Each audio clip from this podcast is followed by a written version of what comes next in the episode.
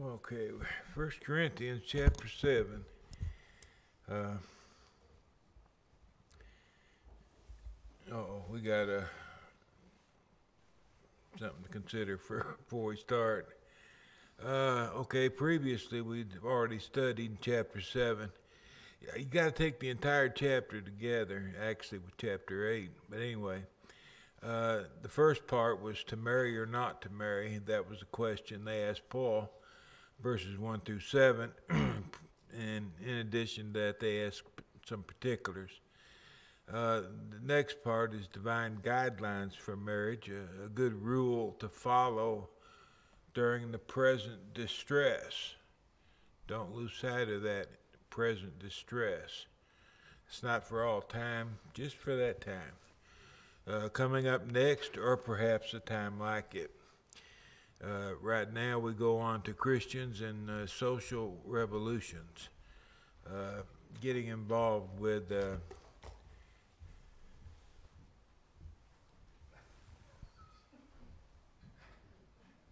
you did that on purpose. You must be a criminal.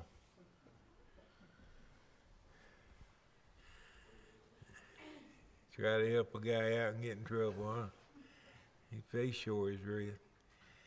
Uh, Christians and social revolutions is what's coming up now. True success, uh, self made man. That's how we figure it.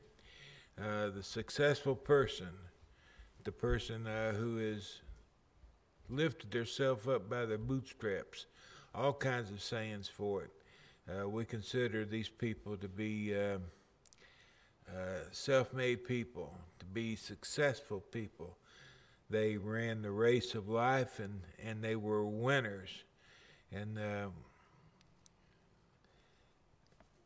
I think just because you know, we're, we're right in the middle of everything, that you know this becomes at least somewhat our definition too. Uh, though we're not proud of it when we think about it, like times like these. Uh, the Christian obligation in life is to evangelize the world. This gets dropped somewhere along the line.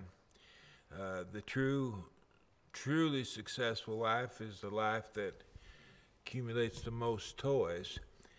But when we think about it soberly and rightly, uh, our purpose is to evangelize the world. That's what we're here for. When you stop and think about it, if we're not evangelizing the world, uh, what good reason is there to have tomorrow? Think of it from the Lord's point of view. Uh, if we're not evangelizing the world, why have tomorrow? What's the purpose of it? When you think about it from the Lord's point of view, if we're not evangelizing the world, uh, there is no reason to have tomorrow. Might as well stop it right now. Uh, evangelizing the world is in our best interest, at least for the short time, for the time being. Uh, Jesus said he came to seek and to save that which was lost. That was his mission. Uh, that's in Matthew 28 19 and 20. He said, Go therefore and make disciples of all the nations. Make disciples. That was uh, the obligation he gave to his apostles. They were to make disciples. They were to teach them then to observe all things that I have commanded you. Uh, it's like a cycle. Uh, make disciples, teach them, let them make disciples and teach them, let them make disciples and teach them, and suddenly we're in the year 2023. Uh, it's run that way for 2,000 years now. But that's the purpose of it. Today, uh, churches, it seems, are mostly in the business of revolutionizing the world, uh, not necessarily with the Great Commission in mind. Other things uh, are top priority with a lot of groups. Uh, a popular concept today Christians are to effect social, economic, and political change in this world. That's what we're supposed to do.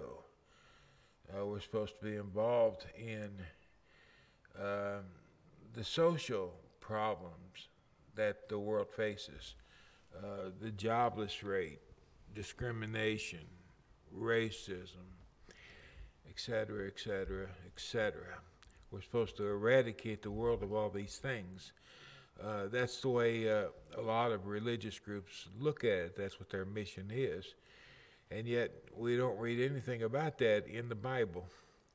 Uh, it, the things that go on in this world are not really uh, our business because we are not of this world.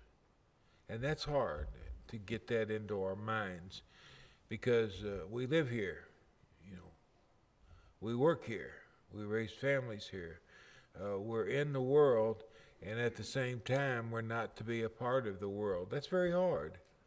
It's very hard to keep our nose on our face because we want to stick it in somewhere, uh, somewhere at least that we think's important. Uh, but the Lord said, "My kingdom is not of this world." John 18:36. He continued, "If my kingdom were of this world, my servants would fight, so that I should not be delivered to the Jews. But now, my kingdom is not from here. We belong to Jesus. Uh, his kingdom, he said, was not of this world. That's why we don't get. That's why we don't fight against the establishment, so to speak. Uh, we don't draw swords and draw blood. Uh, it's not our world, in a sense. It belongs to the people that who live for it, whereas we do not. Um, and it's hard to keep that distinction between the two kingdoms. Therefore, he said, My servants just will not fight. They're not going to engage in business that's not theirs even when it came to the defense of the Son of God, he said, You're not going to do it. Uh, we're not a part of the world, we're a part of another world. The kingdom of God is like a world within a world. Uh, it's it's challenging to keep in mind. Uh, the interest of Christians lies within the interests of the kingdom of God. What things are the Lord interested in? What things uh, does he advocate for? Uh, a lot of people get upset saying that uh, Christ favored uh, slavery because he never repudiated it during his ministry. I believe his response to such people would be, My kingdom is not of this world. That has nothing to do with my kingdom and he simply did not engage in it. What he did was teach his disciples how to get along with it, how to look at uh, all Christians as your brother. Rather than looking at him as a slave, you see him as your brother. Instead of them eating out with the pigs, they would eat with you because they're your brother. Uh, he didn't teach revolution. He didn't teach them to, to just set all slaves free. He didn't even mention that to Philemon, that he had to let Onesimus go, just that he had to treat him like a brother. Uh, when it came to uh, world affairs, uh, the Lord uh, stayed the course. He always sought to seek and save that which was lost. That's how he behaved. And that's the way we ought to behave as well. It doesn't mean we don't have opinions about things. It doesn't mean we don't have uh, interests in various things. It doesn't mean that as an individual I may not be involved in some things. What it means is, as a church, our purpose, our mission, has to do with the things pertaining to the kingdom of God. This is where the interest of a Christian is supposed to lie, not in the things of the world. Uh, that's why I believe our Lord didn't get involved with the issue of slavery. At the time he lived, it wasn't a crime like it is today in so many people's eyes, just the way things were. They didn't look at it as good and evil, bad and, bad and awful. Uh, they saw things uh, as it was and only involve themselves in things of their that their interests lie in. Paul said, Do not be conformed to this world, but be transformed by the renewal of your mind. Do not be conformed to this world. Uh, change your way of thinking. Learn to think like the Lord thought on a higher plane, a higher level. Set your mind on things above, not on the things on the earth. Uh, this isn't where our interests are. Learn to think about those things that are important to God. Make them your top priorities. No one engaged in warfare entangles himself with the affairs of this life, that he may please him who enlisted him as a soldier. Uh, in our context, 2 Timothy 2, of course, he's talking to the preacher. The preacher is not to engage in warfare, entangling himself with the affairs of this life. His interest, his focus is supposed to be on the Master, and his interest lies with seeking to save that which is lost. Jesus is the king over his kingdom. As a matter of fact, he's the king over both kingdoms. One kingdom recognizes him, whereas the other does not. But we have a king. He reigns much higher than a president, and uh, that's where we get our marching orders. We are to be in the world, but not of the world. It's like a, like a boat in the water. We're in, but not really, not really in. Just like a man who's in a boat. He may be in the lake, but he's not of the lake. He's not a part of the lake. It's hard to do, I think. It's always been challenging for me to do, and not getting overly involved in things that really weren't my affair. But uh, this is what we're to aim for, and this is what Paul is teaching in our in our text right here as God has distributed to each one, as the Lord has called to each one, so let him walk. The English Standard Version, I think, is a little easier to understand. Uh, in the same, very same verse, we have only let each person lead the life that the Lord has assigned to him and to which God has called him. In other words, the Lord has assigned us our place in this world, and He has now called us to walk in that place. Uh, and that's what we are supposed to do. Wow. this is my rule in all the churches, or as the King James says, so I ordain in all the churches. Notice even a little statement there that seems almost non consequential. What Paul is saying is he teaches the same thing in all the churches. You can't do that today. At that time, you could. You could teach the same thing in all the churches, but today you can't. And that's because of the concept of denominationalism. It just doesn't permit it. Uh, you can't teach what we believe in the Pentecostal church, for example. It, it just won't fly. But back then, it did fly, and that's exactly what the apostles did. They taught the same rule in all the churches because the Lord intended for all people to walk by, live by the very same rule. Unfortunately, it's almost impossible today, at least for those who never heard of truth. The apostle, uh, he expounds further on the matter uh, so they can understand exactly what he's getting to. Was anyone called uh, while circumcised? There were a lot of circumcised Jews, of course, at the time. Was anyone called to be a Christian as a circumcised Jew? What does he do? Well, let him not become uncircumcised. The thought might be hey, in the church, circumcision is nothing. Uh, why are you circumcised? You need to undo your circumcision. You need to resort back to where you used to be. Uh, I've heard this ar- ar- argued about uh, uh, tattoos and things of that nature. To be a Christian, you know, you got to rid yourself of all your tattoos. Uh, people uh, today, a lot of people have a lot of tattoos. And uh, according to the thinking of some, as a Christian, you've got to rid yourself of all those tattoos. Well, right here is the verse for you.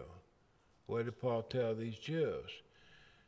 Were you called to be a Christian as a circumcised Jew? Well, you don't have to undo your circumcision. That's neither here nor there. And I think the same rule would apply to tattoos. You don't have to remove tattoos in order to be a Christian. Takes place in the heart, right? Circumcise the heart. That's where the action's at. It all takes place in the heart. Some people become Christian, but they've never been circumcised in the heart. Other people, they're they're they're they're filled with they look like a walking billboard, but they've been circumcised in the heart. Who's closer to God? You know, I know, we all know. Was anyone called while uncircumcised? Well, you were an uncircumcised Gentile. Does that mean in order to get along with the Jews you have to be circumcised? No, no. Let him not be circumcised. You don't have to be uncircumcised. You don't have to be circumcised. You got two rules going on throughout the churches. One group says you've got to be circumcised. The other one says you've got to be uncircumcised. So that we'll all be the same. We'll all be as one. Circumcision, he continues, is nothing. And uncircumcision is nothing. It's got nothing to do with anything. Whether you're circumcised or not, it makes no difference. Why? It takes place in the heart. It doesn't have anything to do with the flesh.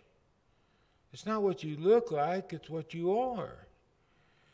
Like Martin Luther King said one time, it's not the color of your skin, but the content of your character.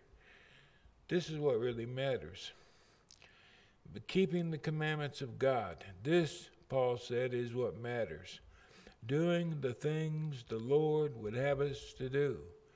And it's important to understand what it is the Lord would have us to do.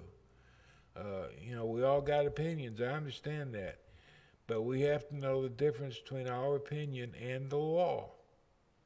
I've got opinions on about everything under the sun, but I've got to make a distinction. I've got to know what my opinions are and keep them separated from all because we're talking about eternal matters then. Let each one remain in the same calling in which he was called. Boy, you think that hasn't stirred a ruckus? Woo! Man, oh man. There's so many preachers in our brotherhood that this is their arguing point. Uh, remain in the same calling in which you were called. Uh, course, uh, the biggest issue of all is uh, marriage, divorce, and remarriage. Uh, guy's been married five times. Uh, five times he's been married, and uh, he didn't have a justifiable reason to be divorced any of the five times. Where does that leave him? Paul said, remain in the same calling in which he was called. He was called as a person who had been unjustifiably divorced five times. Well, what's he supposed to do? He's living with a sixth. Well, he's supposed to remain in the calling in which he was called. He's supposed to remain with this sixth woman. The slate's clean. The slate's clean. Kind of sounds right, don't it? But it's not right. It's actually very wrong. Uh, that's not what Paul's talking about at all. Got to keep it in context. Remember, you well, you got to remember the context. I drive you crazy about it. Were you called while a slave? But do not be concerned about it. If you if you were called to be a Christian and you were a slave, you don't have to become a free man. Don't worry about it. But if you can be made free, well, use it. Otherwise, don't worry about it. You don't have to find a way to escape. Uh, if you are called while being a slave, uh, be the best slave you can be. That would be, uh, I believe, his instructions. But if you get the chance, freedom's better than slavery, of course. He who is called in the Lord while a slave He's the Lord's freedman. He uh, he was called to be a Christian, and he is a slave. He's owned by other human beings, but in the eyes of the Lord, he has made, been made free, free, of course, from the bondage and the consequences of sin.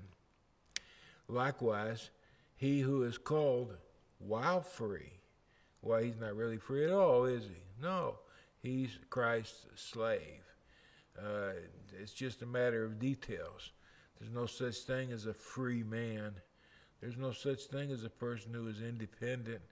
There's no such thing as a person who raises himself up by his own bootstraps. Uh, it's folly to even think of it that way because every single person alive is depending on someone else to stay alive. And whether a body knows it or not, we depend on God for the rain and for the sun and for everything else. We're all in bondage. Some of us know it, most of us do not. We boast of freedom. You were bought at a price. The price was the blood of Christ, of course. And you were made free from the bondage, the shackles of sin. Do not become slaves of men. Do not be enslaved to men. You've been you owned by the Lord Jesus. Do not be in bondage to another if you can keep from it. Brethren, let each one remain with God in that state in which he was called. Well, that means the man who's on wife number six, he doesn't have to dissolve that union, though he's been unjustifiably divorced five times. That's what Paul's saying. No, that's not what Paul's even talking about. What was he talking about? He's talking about circumcision and uncircumcision. He was talking about being a slave or being free. What if a man was called while he was drunk? Does that mean he's supposed to remain in that state of drunkenness? When people uh, abuse the scriptures, uh, if you run things to their logical conclusion, you can see the folly of their theories. Uh, it, they just won't stand. You've got to keep it in the context of what the apostle was talking about before it can make any sense at all. The unmarried and widowed. Uh, reasons for remaining unmarried. Oh, this was uh, Paul's logic. Uh, Paul gives six reasons in our text to remain single during the present distress, okay? During the present distress. It's not for all time. It was a hard time at that time. And he gives six reasons why it would be advisable to remain unmarried. Don't press this on anybody today. The pressure of the system of marriage, the world, and everything that's involved uh, there's a lot of pressure to uh, be a married person at this particular time. The problems of the flesh, uh, perhaps imprisoned, perhaps beaten, perhaps put to death. There were a lot of problems that people were facing just because they were Christians, and that makes it hard on marriages. The passing of the world uh, I'm not exactly sure what this has to do with remaining unmarried, other than the fact that there's another world to look forward to. The best is yet to come. But uh, other than that, I'm not exactly certain of the value of remaining unmarried because of this. The preoccupations of marriage. Uh, if you're married, who comes first? Well, the Lord does. Well, the Lord's supposed to. But if you're married, who comes first? Sometimes uh, we're unable to face reality, and that can be a problem. Number five, the promises that were given to the fathers. And then number six, the permanency of marriage. Uh, these are the things that the apostle is going to uh, touch on uh, verse 25 Now concerning virgins, I have no commandment from the Lord. What does that mean? That means uh, the Lord never spoke on the matter. He never spoke about the subject. Yet I give judgment as one whom the Lord in his mercy has made trustworthy. Uh, he has given him the uh, opportunity of revealing truth on behalf of the Lord. I suppose, therefore, that this is good because of the present distress, uh, because of the situation at hand, that it is good for a man to remain as he is, unmarried. Are you bound to a wife? Uh, well, do not seek to be loosed. Don't look to separate yourself from her because of the problems you were talking about. Are you loosed from a wife? Do not go looking for another one. Uh, could be loosed because of uh, infidelity on the part of the wife. Could be loosed because his wife died. At any rate, don't go looking for a wife at this particular time. Problems of the flesh. Even if you do marry, you have not sinned. It's not a sin to marry. If a virgin marries, she has not sinned. Paul has just said he believed it best not to marry, but if you do marry, you haven't committed a sin. Nevertheless, you will have trouble in the flesh, but I would spare you. Those are the problems uh, that we discussed a second ago. Uh, this from the Greek term thlipsis. It means, uh, literally, it means pressed together under pressure. Uh, these are the kinds of troubles that squeeze from the outside in, not internal marital problems, but external problems that uh, make it hard on a man and a woman. Uh, the passing of the world. But this I say, brethren, the time is short, so that from now on, even those who have wives should be as though they had none. The time is short. That's his reasoning. Those who weep as though they did not weep. Those who rejoice as though they did not rejoice. Those who buy as though they did not possess and those who use this world as not misusing it, for the form of this world is passing away. He's talking about the brevity of life. Uh, I don't think I understand why that's injected into this context. Somebody got an opinion? I've read a lot of opinions from commentators, and I don't know. I I didn't find anything I thought was worth passing on to you. Uh, the preoccupations of marriage, verses 32 through 5. Uh, I want you to be without care, not having the problems of a husband or wife, not having to worry about uh, buying food for the supper this evening, not having to worry about cooking food for supper this evening. I want you to be without the cares that comes with a married life. He who is unmarried, well, he cares about the things of the Lord, how he may please the Lord. But he who is married, he cares about the things of the world, how he may please his wife. And, uh, you know, that's the way it is. It, that's the way it has to be. If you love your wife like you love your own flesh, how could it be otherwise? I mean, the Lord, of course, will come first, but the wife is going to be right up there pushing close. I don't see how it could be otherwise because of the uh, oneness that's involved in marriage. Um, I always have my mind on BR no matter what I do. She's always a part of the equation. I don't know how it could be otherwise. And maybe the kind of person I'm supposed to be, kind that likes to go to sleep without worrying about getting hit in the head with a hammer that night. But uh, I don't know how it could be any different. There's a difference between a wife and a virgin. The unmarried woman cares about the things of the Lord, that she may be holy both in body and in spirit. But she who is married, well, she cares about the things of the world. She has to. She's got a family to think about. How she may please her husband. Of course, it goes beyond a husband or a wife. You got kids now.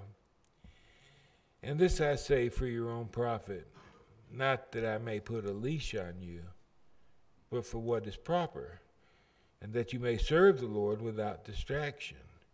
If you're unmarried, you can give yourself completely to the Lord. If you're married, you can't. It's basically that simple. Then there's the promises of the Father. If any man thinks he is behaving improperly toward his virgin, the American Standard Version says toward his virgin daughter. It stands alone in that, the best I can find out, but I think it's correct. I think that's actually what the text is talking about. Uh, maybe I'm right, maybe I'm wrong. Uh, just keep that in the back of your mind as we go press on with it.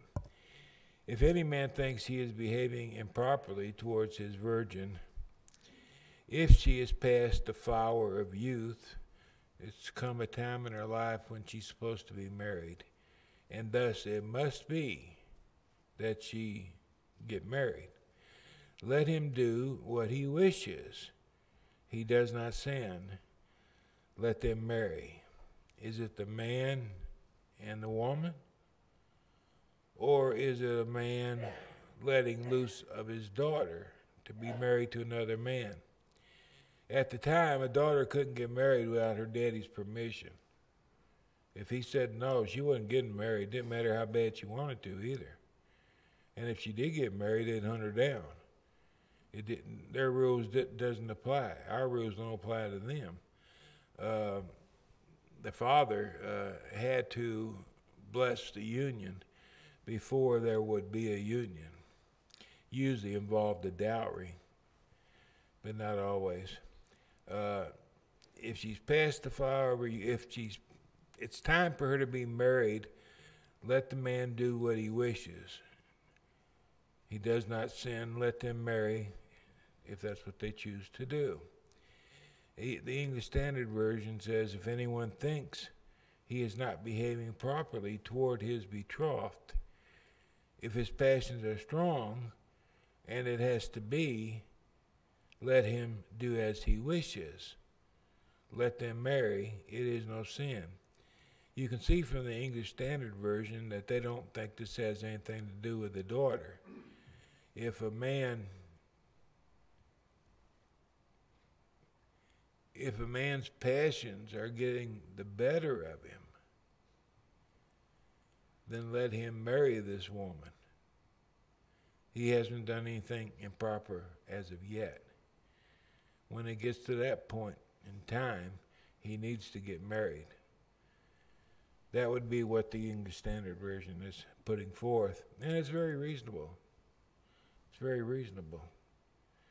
Nevertheless, he who stands steadfast in his heart holds his ground, having no necessity to marry, but has power over his own will, can control his passions.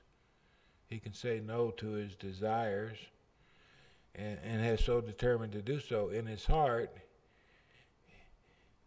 he will keep his virgin.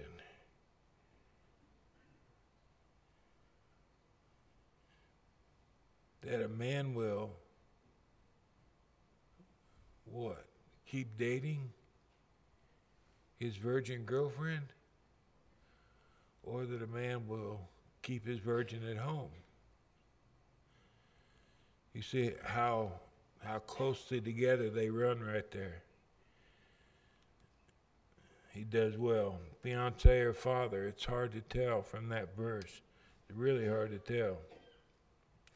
I don't know that I really came to a, a real solid conclusion on the matter.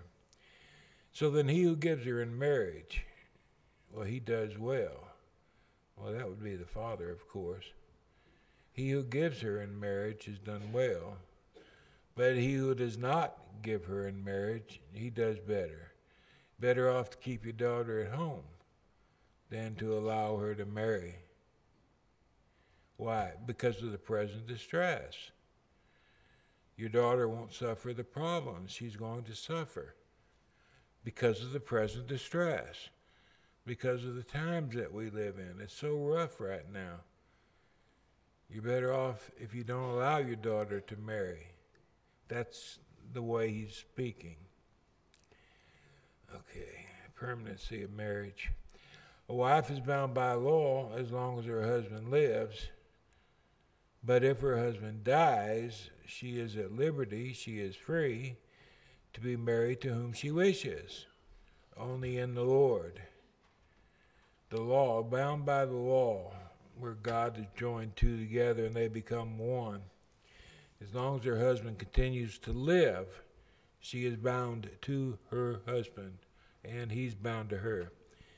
If he dies, she is free to marry who she wishes, only in the Lord. What does this mean? In the Lord.